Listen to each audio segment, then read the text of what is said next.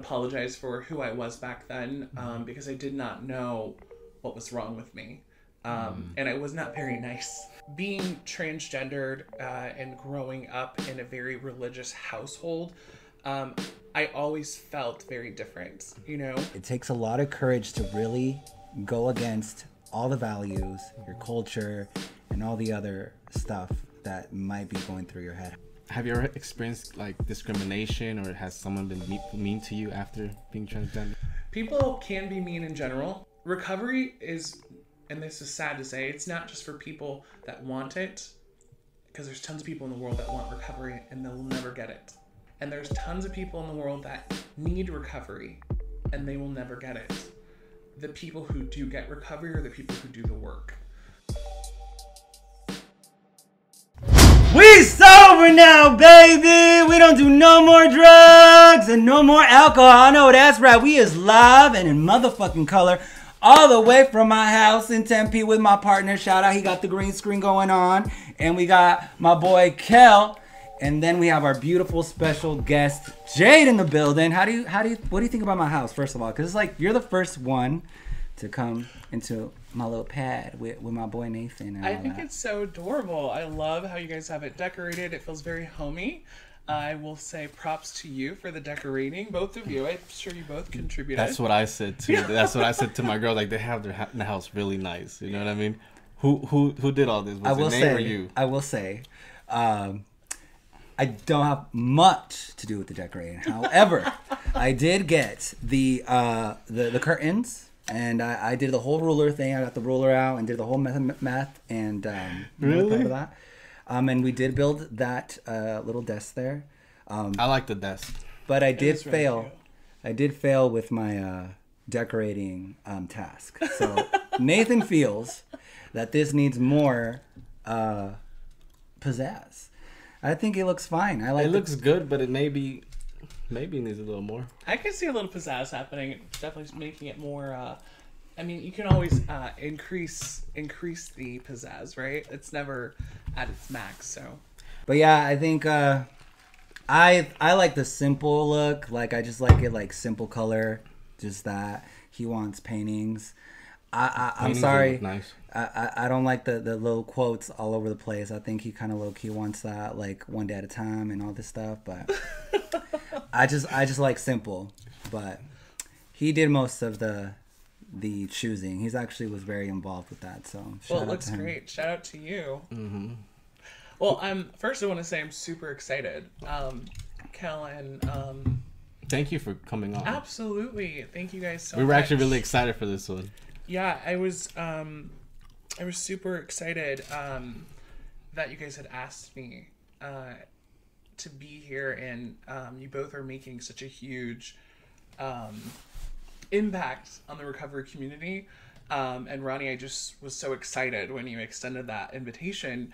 Um, because I find as I was reviewing the channel and the videos before I came, um, that there was just a lot of really great uh, people that had come on before me and they had shared some really amazing stories. So uh, thank you guys for what you're doing in the recovery community to share that message. So Thank you. Yeah, absolutely. I was excited the first because you know we took them to we took them to Lambda, right? And that's That, where that's the first time I met you, right? yeah, it was. and that's where we were kind of doing like kind of like our own thing, like just kind of getting in the flow. And I know we were joking about it a little bit, but I'm like, I really need her on because Yeah, I, we I, did say that. yeah. because I've, I've known you for a minute, but I think I, what I like about this is that I really get your story like face to face, right? And like you said, it's really, I love this shit because it's so empowering to see everybody's different story, everybody's different struggle, everybody's different recovery path, but it's ultimately aligning to one thing, which is making themselves a better person. So that's definitely what we're going to jump on today. But we're also gonna do some quick fire questions. The but lightning like, round. lightning round, lightning round. But like you said, if you don't want to answer, it's okay. This this is the one we do for everybody. Yeah, right? we do, it, we do it for everyone. Go for it. All right. So quick fire. Favorite cereal? Um, I'd have to say cinnamon toast crunch. It's been my favorite since I was a kid. That's good. Favorite Uh, drink? Uh, favorite drink? Yeah. I would have to say um, Monster. You can never have enough caffeine. Okay, you don't mess with the bangs. I do do the bangs when I work out, which bangs. isn't very often, if you can tell. But um, yeah, when I do, I definitely love the bangs. All right, what's your favorite position? Usually on my knees when I'm praying. Lovely, So lovely. I like that One one. of mine as well. My favorite. Um, vape or cigarettes? Um, I, I used to smoke cigarettes um, during COVID because I know there was a huge fear that when you're a smoker, you tend to get, um, you could potentially get COVID, I guess, faster or more or whatever. So I switched to vaping. That's kind of where I've stayed so far. So, Favorite show? oh, it's a great question. Um, I would have to say the one that's most recent um, was on Netflix, Bridgerton. I think it's called Bridgerton. You seen it? I don't watch TV like You that. seen it? maybe I'm saying it wrong, but I think it's a, a super. Um, I like those shows that are like back in uh, 1800s time frame, early 1900s, because I feel like there's like a sense of um, uh, interesting of, of the culture and how that was back then, and it also has a little bit of fantasy in it, which is kind of cool because I do like the princess and the prince's stories. So What about Game of Thrones? You like Game of Thrones? I have never seen Game of Thrones. Um, I am probably one of you know a select handful. I see Ronnie hasn't seen either. Um, that uh, never got into Game of Thrones. It's not. It just never appealed to me. So Man, you're gonna you'll love it if you like that stuff in the back in time. well, that's what everyone told me, and they were like, "Oh, you know, there's a great storyline and stuff." But I think because everyone hyped it up so much, I was just kind of uh, that's my rebellion, Yeah. rebellious personality. It's for a reason, though. Since it's for it's a reason. so great, I'm probably just not gonna watch it because you want me to. So. yeah. Yeah, I haven't been able to get on that. What uh, Disney princess do you relate to the most? Oh, I love that question. Um, I would say I really love. I don't know if I relate to them the most, but um, Ariel, um, I Little it. Mermaid. I I, I. I, I don't. I guess I would say that because she is so unique and so different. Um, you know, she obviously was a mermaid, and she um, had this dream of of being a part of a world uh, of humans and and falling in love and and I feel like that's uh, a huge transformation story that I really relate to in my own personal life. So, I know I love the Little Mermaid. My Like- middle name's Ariel. is it really? Yeah. What? Oh, that's Yeah. awesome. Okay. Well, now we know. Now okay. we know. We like you more now. Okay, Now we like Ariel, I more. see you. know. Where your fins at? okay. What about your favorite fast food place? Oh my goodness, I could not even list all of them. Uh, I mean, if I had to pick a favorite, I will say uh, since Cane's came into the valley, Mm. um, I do love some Cane's chicken uh, and their secret sauce. Um, chicken fingers are some good stuff. So Yeah. Top three then. Top three. Cane's and Cane's, and then I would have to say In and Out Burger. It's definitely on there somewhere. Um, and then I would have to say Portillo's. I love their hot dogs. I know everyone says it takes X amount of years off your life. I'm sure I've done that already with some of the things I've done. So I'm, I'm sure it'll be fun. But I think they they do really great uh, Italian Chicago style uh, hot dogs. So. I personally think In and Out is overrated. Everyone says that. Um, I think I was accustomed to it because I lived in Las Vegas originally, and In and Out was there because it's a California company, so Yeah. it went California, uh, Nevada, and so I got to experience that when I was in my probably early teens, um, and so it's kind of just always been like one of my favorites. So if you grew up on it, you may have loved it more. I'm more of a Whataburger guy. Ooh, Whataburger. I do love Whataburger. Damn. I do love Whataburger. Um, because I don't like to cook. That's why I said there's so many fast food restaurants that I eat from. Um, I tend to eat out quite often, hence the gaining of the weight, which. You know, mind you, that COVID also, like, give me some credit. COVID also probably impacted that as well. But um, I definitely do love to eat too. I'm not gonna lie. Who doesn't? Yeah. Me too, especially since I got sober, baby. All I do is eat, eat, eat, and sometimes I eat when I'm bored, or like just to make me like I literally genuinely get excited. Like Nathan could probably tell you, like I really love eating. Like it's an experience. You know what I mean? is. Shoot, is. But it's all good. At least we ain't doing no more drugs or alcohol. You know what I mean? So Absolutely. No, I think uh, and and this is something I feel as well is um, when you have or when you start um, you know in recovery and you're replacing uh, they say that you replace certain um, old behaviors uh, with new ones i definitely know food can become one of those new uh, replacement addiction pieces if if if it's not monitored and done in the right way you know what i mean um, so it's definitely something uh, I, I struggle with I will admit that's a struggle. My weight, um, this is probably the biggest I've been since. Um, actually, I don't think I've ever been this big. Uh, so I can't really relate it to something, but I can say um, I am very happy in recovery. Um, so I guess if you have to say that you know you've gained a little weight and you look a little bit different versus being how my life was before, I'll take this. Yeah. So what's your sobriety date? So, um, I uh, have a sobriety date of uh, December 26th of 2016. Uh, so I just celebrated five years. Damn. Thank you, thank you. Proud of you. Yeah, thanks so much. Um, it was definitely one of those unexpected experiences. So kind of rewinding.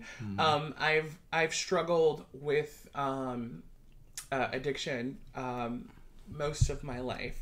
Um, you know, they say a lot of things. Um, you know, either you're uh, you're born with it, or you inherit it from your family, Genetics, or yep. circumstances provided that. I mean, um, I, I've come to the, the understanding, um, you know, that uh, I, I struggle with um, a disease that uh, is an, uh, an allergy, essentially, um, that um, causes me to um, be uh, seek things that are going to make me feel better um, or take me out of myself. I think you know, growing up, you know, I correlated feeling different. I hear that a lot of times that people who come into recovery, they felt you know very different from their surroundings, whether it be, you know, they felt unique in their family situations or they didn't fit in. I definitely have that same um, experience. Um, being transgendered uh, and growing up in a very religious household, um, I always felt very different, you know? Um, I understand today that being transgender doesn't, is not why I'm an alcoholic or I've experienced addiction in the past. Um, being transgendered is just something that was, um, and learning how to navigate that. It definitely probably accelerated me um, with not understanding myself and being in an environment where others didn't understand me either um, to get to where I got to. Um, but I think uh, in my early 20s, when I actually realized, you know, that drinking was becoming a problem for me, um, that I was using it to deal with. Uh, first, it was it was fun, right? It always starts out fun, going to the club, having you know early twenties. You're experiencing all the things that life has to offer, and then at some point it became a necessity, um, and and drinking no longer was uh, a, a, a tool that was used for um, having fun. It became a way for me to uh, function and deal with my life. Um, and I I didn't know, and I think a lot of people don't know that they're an alcoholic. Um, I wasn't raised in an alcoholic home. Um, I didn't have any friends that struggled with addiction. Um, so I didn't know that's what it was. Um, I just knew that life was not unfolding as I had planned, um, and that um, things were getting progressively worse in my life. Um, so eventually, over the course of of time, I was able to land myself in um, some support systems to help me through that time, uh, and to help me to kind of get some knowledge around what uh, the disease of alcoholism is, um, and that how that affects um, uh, you know the mind, body, and spirit. Um, and I learned about the the spiritual malady and all this stuff. Um, being an early, uh, a young person um, in your early twenties, experiencing that, I don't think that that was something that I fully was willing to accept or that was something that I agreed with. Um, because when you think of somebody that struggles with addiction, I know that I always have that preconceived notion that it was somebody who um, was, you know, on Skid Row, homeless. Um, you know, I had this image in my head. Um, and I didn't think that I fit that criteria. And then you hear stories Yeah. as you, you know, seek out uh, recovery support groups and things like that. And they share their, their experiences, and I'm like, I don't have those same experiences. I'm in my young, my my twenty early twenties. I haven't lost, you know, family and jobs and all these things. I'm very unique and I'm very different. And I think if I, I, I know now that uh, the disease of addiction, um, you know, centers in my mind, um, and it wants to isolate me um, from others. You know, it wants to separate human connection um, by p- making me feel as though others don't understand or that I am very unique um, with being a transgendered woman and um, going and joining um, maybe those support groups or systems that um, aren't, you know, they, they weren't transgendered. They didn't have that same experience. Um, and so I had, uh, I found all of the differences of why I was not like them. And I think as a result of that disease being so cunning, baffling, and powerful, um, it ended up, uh, I, I suffered longer uh, unnecessarily. Um, you know, they talk about uh, there's so many resources in today's world of um, you know healthcare providers and um, programs that exist today that can help to support those who are seeking recovery and they say that recovery is for anybody and everyone um, and that's absolutely true and it is available for everyone and anyone. Um, but recovery isn't just showing up and asking for help. Um, there's a lot more that's involved and i don't feel as though i was ready to take those actions to experience um, and i definitely learned a lot you know a lot of lessons. I don't think you go through recovery experiences and when you don't stay uh, that you lose that knowledge that you've gained over the period of time um, that you did have.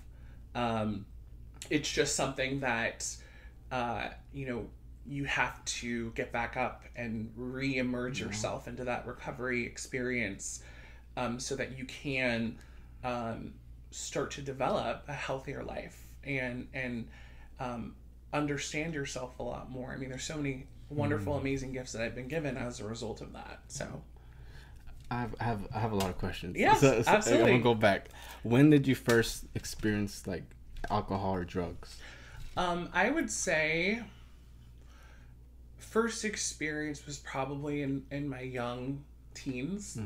Um, it, it was definitely a recreational experience. I think the story of you know young adolescents deciding that they're going to go to a friend's house whose parents have alcohol and they're going to experiment or sample that.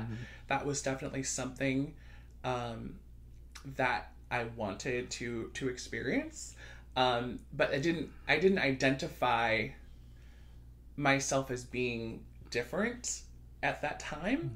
Um, I assumed everyone drank to um, excess because we didn't know how. So it wasn't really, I didn't really correlate that with anything serious. So And did you ever um, get in any trouble while drinking while you were young? I can't, I can say there was definitely consequences. I think you definitely have consequences when you. Uh, if you're ex- if you're doing things you're not supposed to be doing anyways, and when I say that, there's always going to be consequences that kind of come from that. Um, so definitely, I had consequences um, quite often in my life uh, as an adolescent. So It happens. It happens.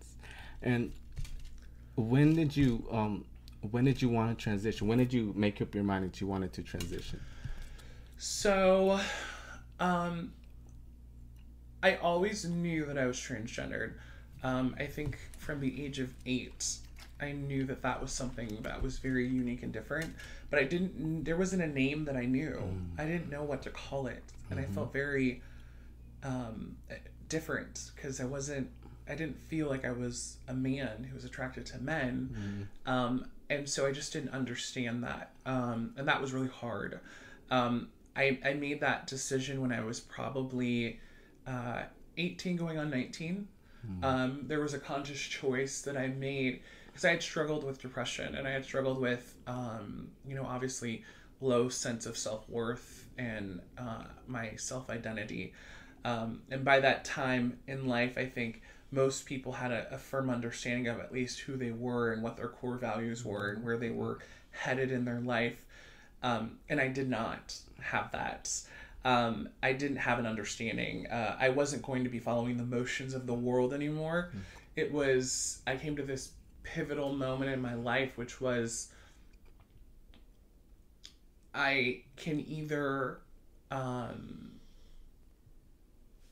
end where I'm at currently and live the rest of my life unhappy, or I can make a decision to go against society's norms and to go against um, my religious beliefs that my family had instilled in me. Um, and I knew that if I had chosen that path, that I would end up losing um, my family and and and potentially just separating myself from that religious life that I had lived for so many years. Um, so that's when I, I made that decision. And you don't have to answer this, but how how did your family take it? Oh, not well. well? that was very easy. They didn't take it very well. Um, we we had several years of separation as a result. Um, I think from their perspective, um, which I understand today, but I didn't get it back then. Um, when I was transitioning, they were also transitioning. They were trying to figure out how to have a child that is transgender.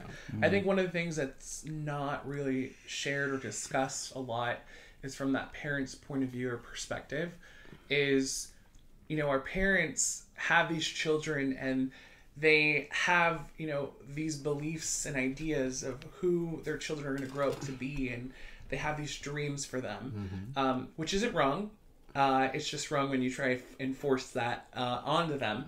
But uh, when when we don't achieve that or meet those dreams or fulfill the ideas they have set for you it's extremely disappointing. Um, and especially when it's not quote unquote part of the norm society norms.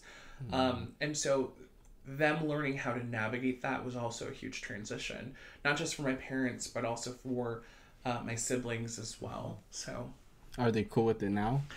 um, they are a lot more accepting Okay, that's. Good. I have a really strong relationship with my family.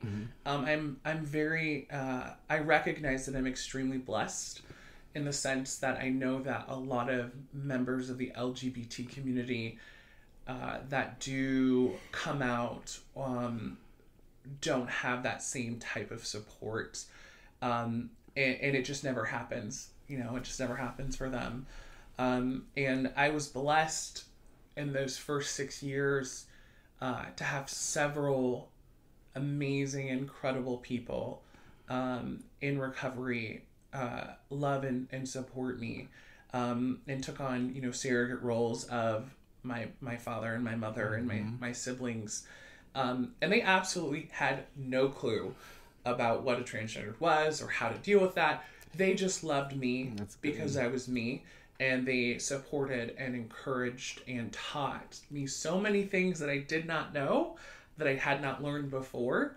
Um, and and I know you know that was a saving grace in my life because I don't think that if I had them that I would have survived um, because the the early 20s and I know they say the 20s are hard for everybody and I hear people say well I would never want to relive my 20s I feel the same way.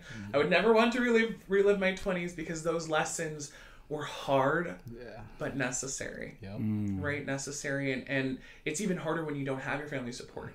Um, and so for those people to selflessly show up and love me unconditionally uh, for just being a human being um, who was in struggle with trying to navigate the world it was just it's incredible um, and I, I have lost contact with several probably a majority of them um, but they they changed my life and they impacted me uh, in such a positive way so um, I don't take that for granted um, that I have my family back and that I was given some amazing people in my life to walk with me uh, along that journey. What's your cultural background? Um, yeah. So I am uh, biracial. I'm mixed. Uh, I am Native American, Hispanic, Filipino, and Caucasian. Occasion. Yes, that's beautiful. Yeah. I'm, I'm only asking because you know I'm obviously gay, and I know from for like, and I'm thinking of, you know, how hard it was for me to even kind of authentically be myself while I lived at home, just because my my family just it was just it was just so taboo even now but like you said they've kind of gone through a transition with me so i kind of want to go into that a little bit just because i i personally can't imagine like having to i guess take me back to that time where you had to tell um your your family like hey this is it and and take me back to that I think that they always knew. Um, I. I'll be really honest. Not a lot has changed from how I talk and how I behave. Mm-hmm. This was this isn't an act. I've always had this. Mm-hmm. Um, I've always talked like this. I've always had these mannerisms. Um, so you obviously could look at me and tell there was something different about Mm-hmm. me. Um, and uh, you know they they knew that that was happening. It was just not something that they wanted to acknowledge. I mean, when I was a child, that those were I dressed up like a woman, a girl, high heels, Barbie dolls, like that's those are the toys I played with. That's how I felt. That's what I did, um, and it was very different for them um, because you know boys in society there's very clear defined roles. Uh, a man is X, Y, and Z, and a woman is X, Y, and Z. So a little boy playing with Barbie dolls or playing dress up, pretending she's a little mermaid or whatever it is, um, is not you know a, a, an acceptable thing. Um, and when I uh, finally made that decision to do that, um, it was very painful. Um, you know, my whole life I had grown up being taught, and, and mind you, I wasn't a very good participant of my family environment. I talked to my parents a lot about this um, and apologize for who I was back then um, because I did not know what was wrong with me. Um, And I was not very nice growing up. I was definitely that that troubled teenager that struggled in many different areas of life, um, and made it very hard for them to parent. Um, and they were just doing the best that they could. They were doing the best they could, um, and I, I absolutely love them and appreciate you know all that they've done for me. Um, but I uh, made that choice, and I knew where their their values and beliefs were. Here are our values and beliefs, and if you decide to do something different from that, you know we can't we can't support that. And I understood that. Um, so it wasn't like a surprise to me when I made the decision to be myself that they didn't want to be a part of that with me. They didn't want to support my life in that way.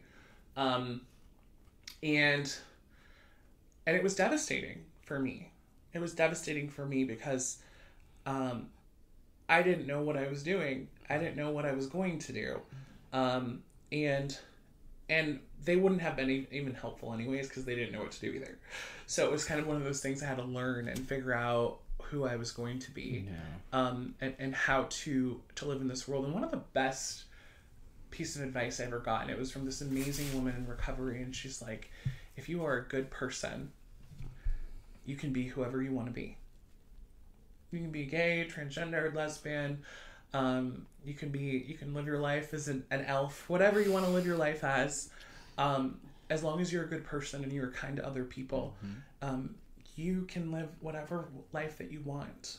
Um, and so that support and encouragement um, helped me to start to tailor an idea of who i wanted to be as a person. It was a whole new moment because i was starting to live my life as who I believe I was always meant to be.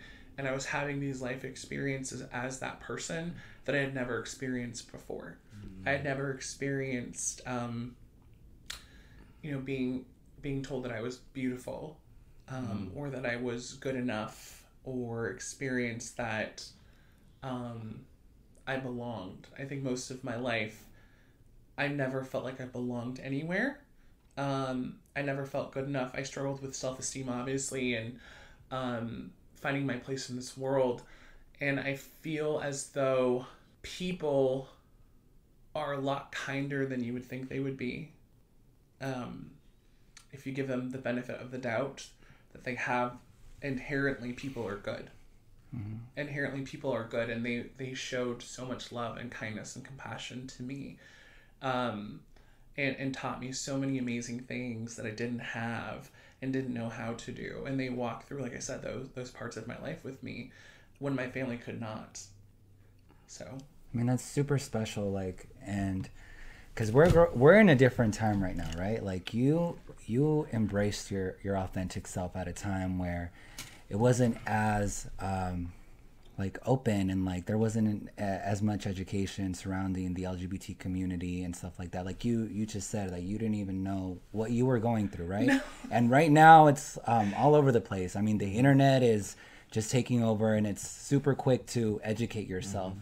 Um, so how do you do? How do you embrace that now? You know, knowing that you had that that power. Like it, it takes a lot of courage to really go against all the values, your culture, and all the other stuff that might be going through your head. How do you how do you see yourself employing that courage now in in your daily life? one of the things and that's a wonderful question Yeah, it was a one of the things I think that's extremely um, that I found through experience, life experience, um, is that courage is derived from vulnerability. Vulnerability is, um, in definition, uh, the ability to be truly seen. Um, and so when you are willing to accept who you are um, and willing to start to be who it is that you were meant to be, uh, your authenticity starts to show. And that takes a lot of courage to do that. It takes courage to tell someone, um, you know, I, in vulnerability, to tell somebody that, that you're struggling with addiction. It takes a lot of courage and vulnerability to expose yourself and your story to other people. Um, and so I think in today's uh, in today's life, um, my courage is shown through the ability to just be seen. I don't shy away from being who I am. Um, I, I really genuinely love myself. That was something that I struggled with, like I said, most of my life. Um, and so when I started to accept myself, um, I was able to start accepting other people as being exactly who they were meant to be. Um, and uh, that's been one of the biggest life lessons and gifts that I've received. Um, and you know, when I say these lessons have occurred, lessons are continually happening for me. So it's not like you learn the lesson and it's over. It's Yeah. something that's a continual process that I'll be going through the rest of my life Yeah. um, as I learn to accept new parts of me you know, and and new new ideas and concepts. And you were right. One of the things you did say that was interesting was um, the LGBT community wasn't as open in the recovery space, uh, or it wasn't as pronounced. They've always been around, and I know that they have, and they may have been, um, and they were around in my early twenties. I just didn't find them, and it wasn't talked about very much. Um, in uh, what you would consider the normal recovery world, um, I was very unique and different. Um, I was very, I was the only one of me that I knew of. And so it was scary and exciting. It was scary because um, I didn't have anybody to look up to. Um, and it was exciting because I did love being the only me. Um, but when I did finally find um, an amazing group of people who I was willing to hear their stories and allow myself to relate to them, um, it broke the myth that I was unique and special. I believe we're all unique and special, but for somebody who's in recovery, being unique and special can be a hindrance in your ability to recover. And so being able to accept that um, I am unique and special and one of many who are unique and special um, really a- allowed me the opportunity to grow into myself. So, I feel like it takes a lot of courage to do this kind of stuff. Um, I also have another question. What advice would you give somebody that maybe is struggling with, you know, struggling with their identity? I would say, and that's a really good question too. I wasn't, I had- hadn't thought about these. Um, what you might ask, I would give them the advice to be kind to themselves. Um, and then be kind to others. Be kind to yourself because you're going through so many changes and you're struggling so much with so many different things that maybe others aren't. Um, and you deserve um, to allow yourself to be off the hook um, because you're learning all these things and you're experiencing, and it's okay that you don't know and you don't understand all of the things that you're going through, all the feelings and experiences. Um, and then be kind to others because they're learning too. And and they're doing the best that they can. Just like you're doing the best that you can, they're doing the best that they can. Yeah. Right?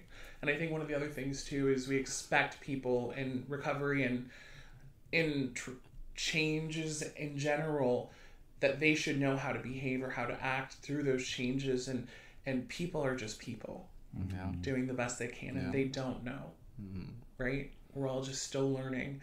No matter what age you're at you're always still learning how to allow yourself to experience new things that you've not done before right so That's such a beautiful thing. Like, and I like that you mentioned that you're still learning lessons, right? Like, this shit doesn't end. Like, this shit is just keeps fucking going, right? Um, earlier, you were also talking about love. So, with the amount of love that you've grown into yourself, how do you think that plays into relationships with other people? Oh, that's a great question too. I love it. You guys are just throwing the throwing the fastballs, which is great. Um, I think that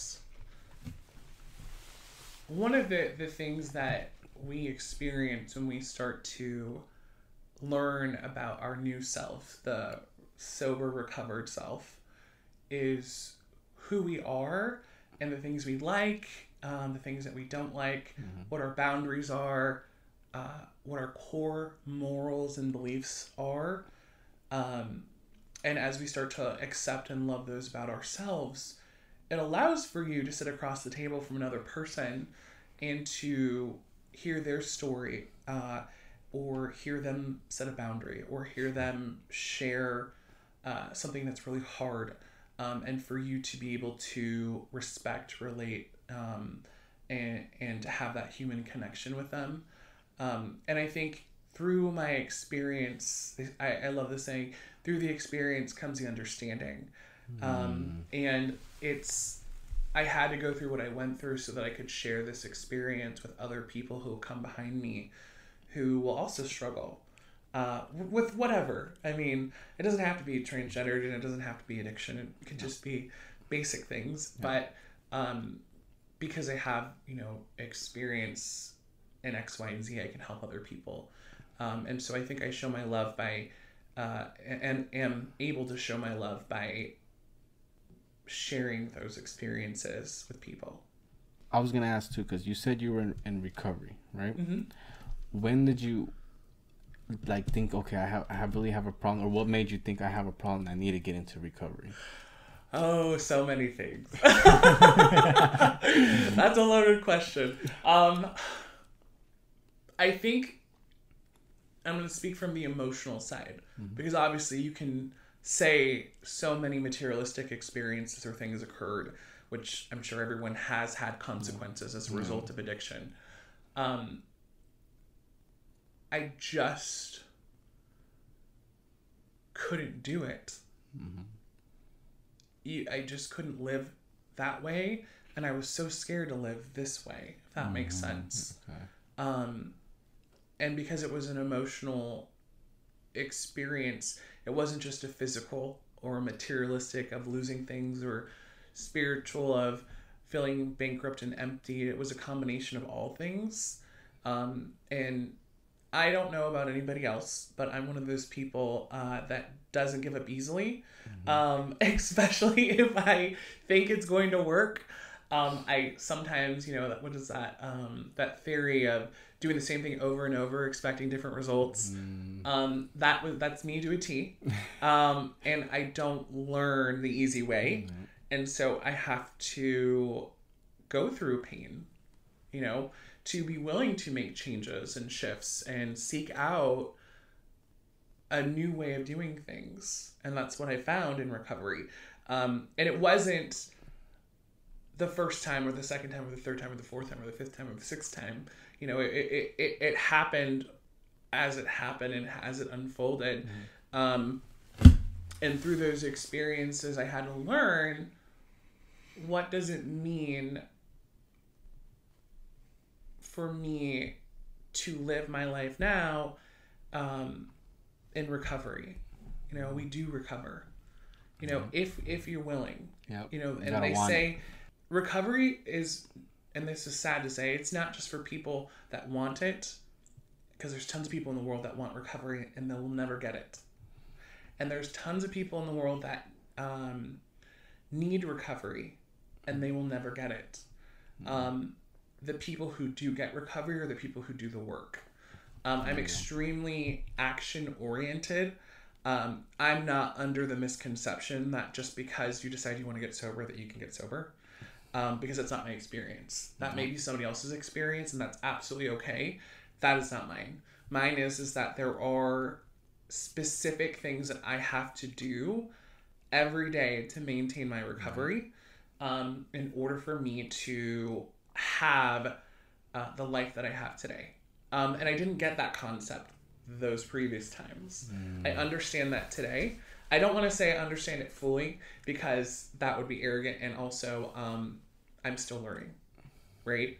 Um, so How do you maintain your your your sobriety, right? Like your recovery, because you mentioned it's like a, a learning process. Like you never, would you say that you reach uh, end mark in recovery, or or how do you maintain it basically? Never. I, I love that question because never do I think that I'm ever done learning, right? Um, or that I got it. And, and if I do start to think that I got it, um, I'm in trouble. Um, because there's always things that I'm still learning. Um, and the ways that I continue to invest in my recovery is through time. Um, I have a, a life that, you know, I, I do what normal people do, but I still have to devote time to that um, because it's important. Like I said earlier, it's like if you have a a physical disease or or something like that, you take medication every single day to help to support that so you can stay healthy. Um, that still tr- that translates to my recovery. You know, I continue to do the things that I need to do daily to maintain that. Um, one of the things that recovery did lead me to was the ability to find a, a relationship with a power greater than myself, which I am so grateful for. Growing up religious, um, you're told who God is, um, and you're you're shared with what that information is, um, and you know, as an adult, we get to decide for ourselves um, what it is that we believe. We don't have to accept what other people say is face value. And so in recovery, you know, the spiritual portion of my relationship with that power um, allows for me to be continuing, you know, open and willing to uh, seek the answers that I don't know, you know, that I, I, I experience on a daily basis. Um, so, you know, th- those are the things that I incorporate that allow me to continue to um, maintain, if you will, or to grow in my life. And that's a great element. And I know a lot of people everywhere struggle with just the whole higher power thing or believing in something greater than themselves. Has that have you always had like a strong relationship with your higher power or was it in the same way your recovery has been kind of like a transitional or growing process or Yeah, That's a great question. So evolving is definitely what it has been. I think I had to change my what my relationship was going to look like um, with my new defined understanding of that higher power. I think I, I, I didn't my previous uh, understanding didn't resonate and I wasn't connecting and I wasn't feeling um, a desire to have a relationship. And so I really had to shift that perspective of not necessarily changing every single belief that I had, but shifting to a concept that worked for me to where I felt um, that that was somebody that I wanted to reach out to every day, that I wanted to tell my problems to, that I wanted to share my struggles and pains with. Um, I, I think it's kind of like having a friend. Um, if you have a friend and you're you don't like that friend, I why would you tell that person things about your life? Like I wouldn't. Um, when you have a friend that you like, you're you and who understands you, and who um, has your back no matter what, you want to share with them the struggles and the things that you're going through, um, because you know that, that that they're going to listen and that they're going to understand. So. a big argument that people that have uh, kind of are reluctant to go with a higher power or believe in that is that well i can't see you know what i mean and things like that what do you take from your higher power as connections or signs or like almost like affirmations that there is something out there having your back Yeah. Um, I would have to say, I, I, my my spiritual growth is not the burning bush experience. Um, I'm part of the uh, as they call educational variety. Um, the more that I seek, the more I understand. I don't know who God is, and I will never say that I do. Um, I do know what God is not for me. And so, with that knowledge, I can start to formulate the things that I do believe that to be. And as I get older, as I stay sober longer, as I experience life differently, um, that relationship and understanding evolves. And, and for somebody who's struggling with, you know, needing to see those experiences, um, the best advice I think I ever got was be willing to be willing to do what you don't want to do. Because if you are seeking, you will find. Um, in whatever capacity. It may not be God, whatever you call it, whatever whatever concept you believe in, whatever religion or anything like that, you get to choose what that is. You know, you get to decide what you want to to believe in in, in this world uh, to sustain you. Um, and you know, I mentioned that my family was religious, and um, throughout that part of my life where we were separated, um, I never once wanted them to quit that religion. Um, that religion brought them happiness.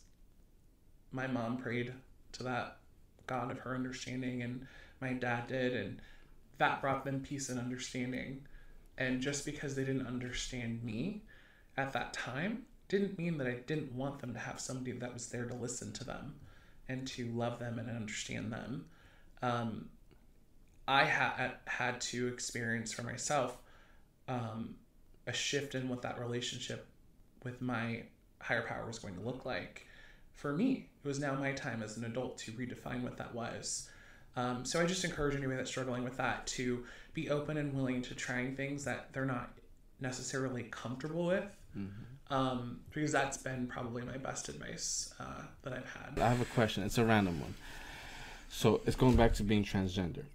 Um, so I- I, I see a lot of internet and a lot of news. Um, have you ever experienced like discrimination or has someone been mean to you after being transgender? People can be mean in general. It's an inherent trait that we all possess. Definitely, I as well possess uh, that. Um, I, I don't believe. Uh, I, I have had people be mean to me. I, I if they have targeted or specifically pointed out that I'm transgendered, I I always assume it's it's it's when somebody's mean to you, it's never specifically about you. Mm-hmm. It's Exactly. usually about them. Yeah. They always used to say, uh, you know, they're teasing you because they're jealous of you when you're growing up, or they're saying those hurtful things because they want to be like you or whatever. Um, you know, uh, I have learned that hurt people hurt people Yeah. and that their pain is not my responsibility to fix. Um, your problem with me, um, if I have a relationship with you, I'll want to understand and try and change that behavior because I love you and I want to do that for our relationship. But if you're a complete stranger, it's not my little red wagon to pull. Yeah. It's Yeah. yours, um, and I just don't allow that to affect my life. So I'm sure it has happened. Um, it, it just isn't something that's been really as prevalent or um, that I can recall as being, you know, detrimental to me, me as a human being. So, That's good then. yeah. Yeah, because I've been seeing some crazy stuff on the news. It's- Yeah, there is there is a lot of there is a lot of hate out there. Yeah. I mean, just just because my experience is different than others doesn't discount the struggles that transgender women face. Uh, because I'm one of many, and my my voice is only for my voice. Um, the other women in this world have different struggles that they face daily and regularly, and experiences that they have that are completely different from mine. Um, and so, you know, I I pray for them. Um, I try and support them. Um, you know, I've done a lot of advocacy work with some charities here in the valley to support um, those women that are going through those experiences um, because a lot of people don't have support, like I said earlier, um, and they need um, people to be there to love them. Um, and part of, like you mentioned, the question about, you know, what I do for my recovery is giving back to those people, you know, showing up, listening, um, not thinking that I understand what they're going through. I think that's a big thing that we do in recovery is we say, I understand way too much. Um, because I don't understand everything that everybody's going through. Um, and, and what I've tried to start doing is changing my vocabulary to what you're going through is really hard. Um, and I just want you to know that I'm here for you. Because when you say, I understand, um, it sometimes takes away from what it is that they're going through. And it's kind of like a side sweep of, thanks for sharing. I understand. I too have experienced this. Um, you'll be fine. It's it's brushing off their feelings or brushing off what they're going through. So I think shifting, you know, our language to really start to truly hear people. Sometimes I just need someone to listen. They don't really need advice. I've learned that too. Sometimes they don't want to hear my advice. That's fine. um, I, I don't have all the answers, so Well, I guess that's it. I mean, I always typically ask, but I feel like you've already answered it, but I'll ask anyway. Just um, what kind of advice do you have for anyone in the grips of addiction right now? That's a hard question. You don't have to suffer, I guess, unnecessarily. Um, but I mean, I know pain's a huge motivator that allows for us to want to do something different um, and, and to shift.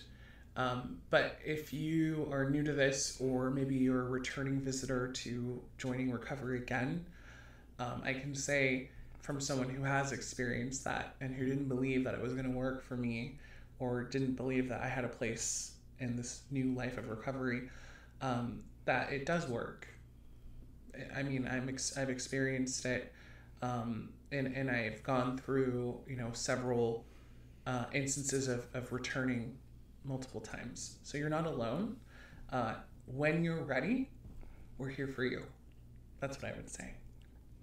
Good one. Well, thank you. I, I like this one. I Yeah. actually love this episode. It's a good You one. are so inspiring. I think you have such a heightened like sense of awareness. Um, and like I want to get like that. Like you, you know, you just seem very objective. Like you know, because you've obviously gone through shit, and like, but you're always like so open to see the other perspective. Like even like with your parents, right? Like you, you I can tell that it's genuine that you're saying, you know, that's the best, that's the best that they could do, and like they didn't they didn't have the tools to understand me. I didn't even understand me. You know what I mean? Like the expectations. That's one thing I always struggle with is um, having expectations of people, and then I get disappointed, right? Yeah.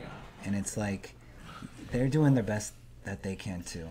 But that helps. I like that. Just kind of like thinking about them, right, and understanding that they're doing the best they can. But I would like like you, bro. I'd be lying if I say I'm always I'm always in that level because I I'm could be oh, a hateful, petty ass bitch real quick I can do and just be thinking about myself. But it's so much easier when you don't think about yourself. Like it actually helps. It Like, does, but it's so hard to get out of yourself. well, thank you so much. Thank you. Seriously, this was so refreshing and super super different in the sense that it, it was a lot it was so authentic and it was so almost like I don't know. I just That was a good I feel one. good after was talking to you. That's a Good. good one. I will take my cash price. Somebody, somebody escort her out of the door. Make- make- get her up. Shit. And that's a wrap, baby. We got my girl Jade, Kel. This was a good one. Super, super awesome. And just for the hell of it, one, two, three.